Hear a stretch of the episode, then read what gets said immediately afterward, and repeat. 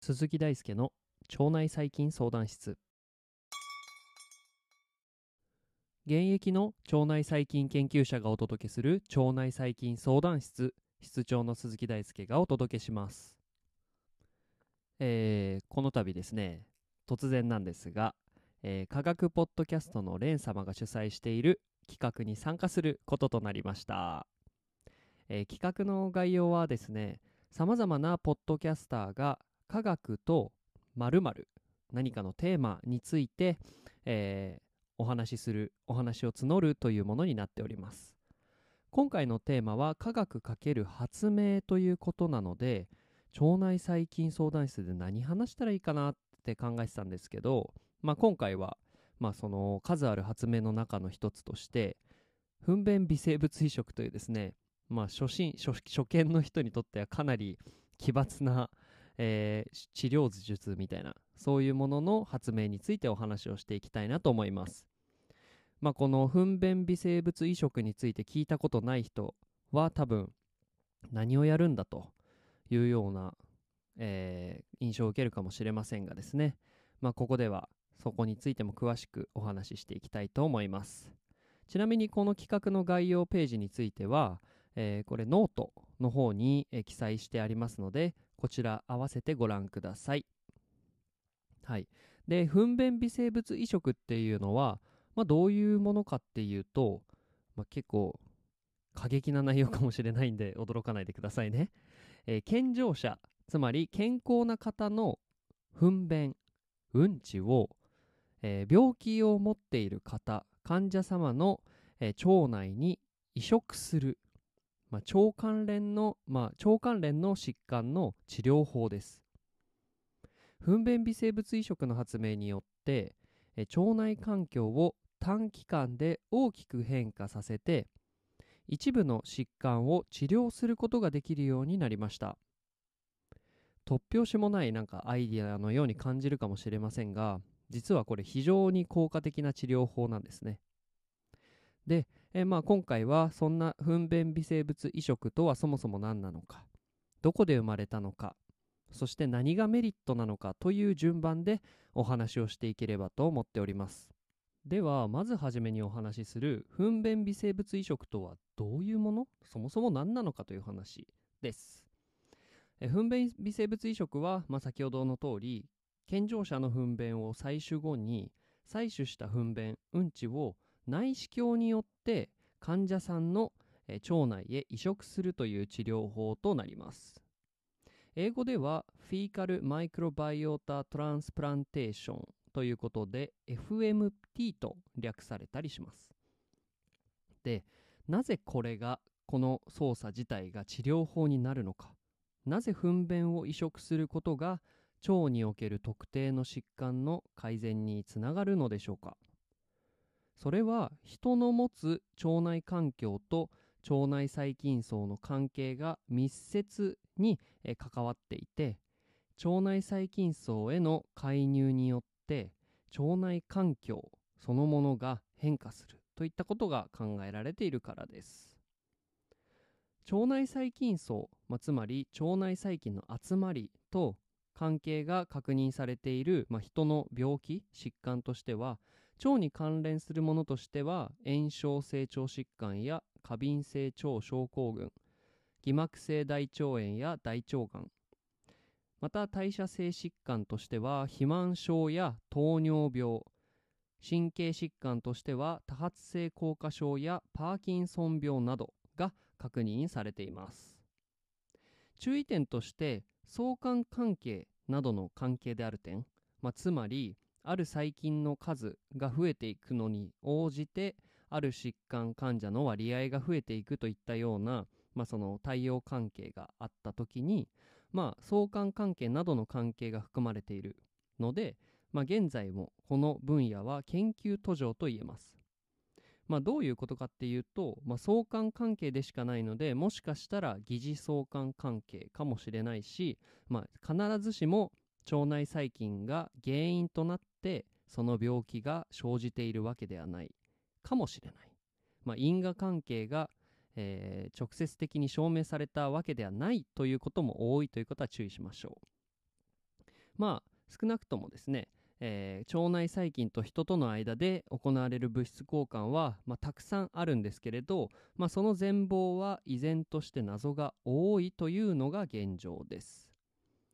はいちょっと話を戻していくと、まあ、うんちのお話をしていくんですが、えーうんち糞便には 1g あたりですね1000億個もの細菌が存在しています。まあこれ2022年、えー11月、えー現在、えーの世界人口は、まあ、約180億人。80億人なので世界人口の12.5倍の命がなんと糞便のたった 1g に宿されているんですね。つまりとてつもない菌の塊そのものがうんちなんです。ですから腸内に住む腸内細菌層への介入を行う際に、まあ、糞便を使用して、まあ、腸内細菌層を変化させようというのは、まあ、超高密度な細菌を与えるという点ではとても合理的なやり方ですね。糞便移植の際には患者様からまあ採取してすぐの新鮮便もう出した出したてほやほやほかほかの 糞便であったりとか一度感染症のスクリーニングなどを経るような凍結便つまり凍らせた便などが用いられています。ではですね今回の、えーテーマである科学×発明ということで糞便微生物移植はいつ頃発明されたのかというお話なんですが糞便微生物移植の起源は古くですね。なんと紀元4世紀。4世紀だから400年ぐらい。紀元400年ぐらいの、えー中国に遡ります。当時からすると、まあ、かなり飛躍的でかつ怪奇なことをやっていると思われたことでしょう。まあなんか微生物の存在すらまだ明らかになっていない。なんなら科学とかも全然進歩してないようなえ紀元前紀元 前じゃない紀元400年における発明なので、まあ、人の体に対するとっても優れた洞察力があったと言えるのではないでしょうか。でですね紀元400年に、まあ、発明というかされた糞便微生物移植なんですがこれ長らく日の目を見ない治療法でしたというのも化学物質や抗生物質の内服など感染症などに対しての有効な対抗手段が、まあ、すでに存在していたと開発されていたからというのも結構大きいですしかしですね、まあ、このような物質的な、まあ、ある種感染症に対しての,、まあその対策を講じたからといって、まあ、その黙っていないのも細菌側なんですよね。というのも抗生物質に対して耐性を示すような耐性菌であったりとかさまざまな抗生物質に対して耐性を持ってくるような多剤耐性菌の誕生によって、まあ、これ物質による対処ができない疾患が誕生したりしてきます。えー今回ですねその偽膜性大腸炎という病気を取り上げるんですけれど、まあ、この病気の治療法として再び糞便微生物移植が脚光を浴びてきます。偽膜性大腸炎とはまあどういうものかっていうと、まあ、これ感染症の一種です。偽膜性大腸炎ではクロストリディオイデス・ディフィシール菌と呼ばれる細菌の感染と、まあ、それに伴う腸内の炎症を示すような感染症です。大腸の粘膜にですね円形の進出物、まあ、にじみ出たものが膜のように固着した病態を示すということから、まあ、これ偽膜って呼ばれてるんですけど偽膜性の大腸炎という名前がついています。このディフィシール菌が定着するのは実はそれ抗生物質の服用などで、え腸内細菌の腸内細菌層のバランス不全ディスバイオシスが起こることによって生じます。なので通常はその腸内細菌層のバランスが保たれていればこのディフィシール菌仮にいたとしても異常な増殖を示さずに済むんですけれど抗生物質によって腸内細菌が死滅してしまうことによって幅を利かせられる、えークロストリディオイデス・ディフィシール菌がですね繁茂してしまって、まあ、結果として炎症が起こるというような感じです。炎症性腸疾患や過敏性腸症候群とは異なってですね、えー原因菌が定まっている点は、まあ、ある意味対処がしやすいかもしれません。今2つ挙げた、えー腸の炎症とか、えーなんか過敏性腸症候群についてはまあ炎症すらないっていう感じなんですけれどこれらの疾患や症候群についてはその腸内細菌層の、まあ、どの菌が原因となっているかとかはまだ現在も分かっていないし、まあ、そのどちらかというとバランスが不全バランスの不全によって起こるみたいな感じで解釈されています、まあ、一方で偽膜性大腸炎に関してはディフィディフィシール菌という、まあ、原因菌が分かっている点は対処しやすいんじゃないかということでした。しかしディフィシール菌に対して抗生物質を投与することでえーまたディスバイオシスが繰り返されてしまったりとか、まあ、ディフィシール菌が抗生物質への耐性を獲得することによって難治性治すのが難しい偽膜性大腸炎に進展してしまうんですね。で、えー再発をする、まあ、クロストリディオイデス・ディフィシール菌の感染症として、えーリカレント、えークロストリディオイデス・ディフィシール菌インフェクションということで RCD と呼ばれたりします。まあ、このようにですね抗生物質ではもはやその治らないというか、えーまた再発をしてしまうような、えー偽膜性大腸炎の病態が生まれてきてしまったと。抗生物質じゃもうどうしようもないと。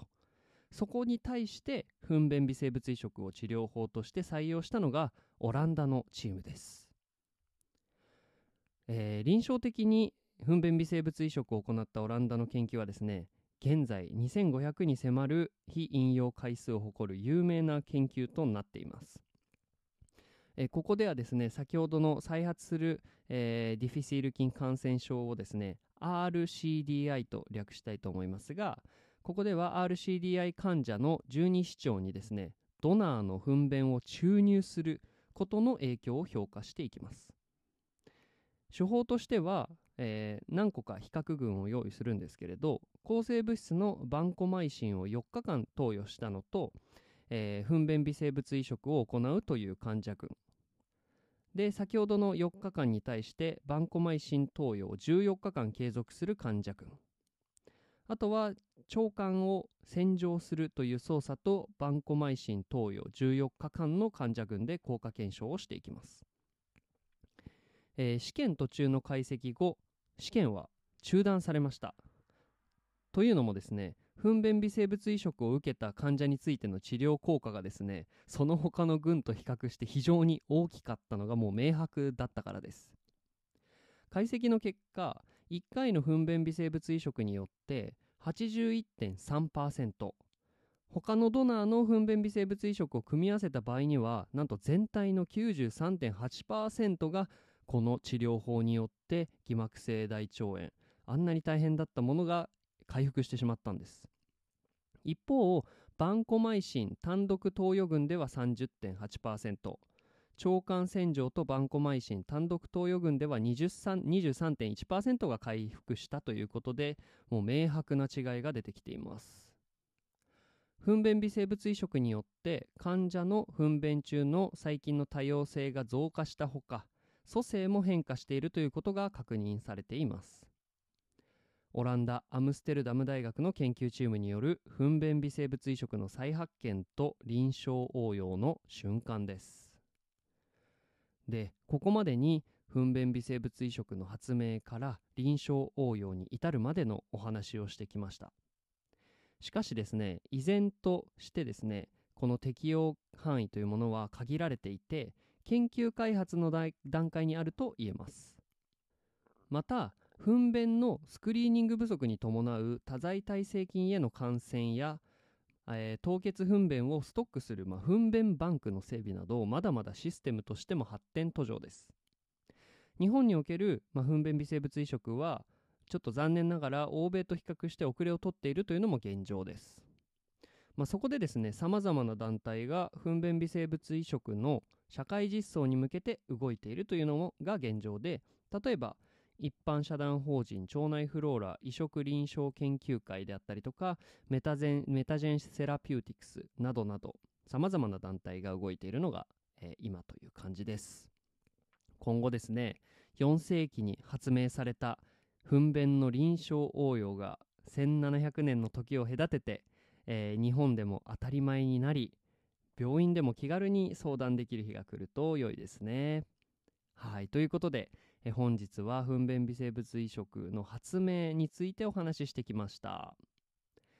腸内細菌のわからないに答えるために腸内細菌相談室は存在します。わからないこと難しいこと紹介してほしいことがあれば Twitter や Instagram ノートコメント欄にてメッセージをお待ちしております。読んでほしい論文リクエストもどしどし待ってます。ということですね。本日はですねこのような、えー、企画にですね、まあ、招待いただきましてポッドキャストの連様ありがとうございました。また機会があればぜひコラボをお願いします。それでは本日も一日お疲れ様でした。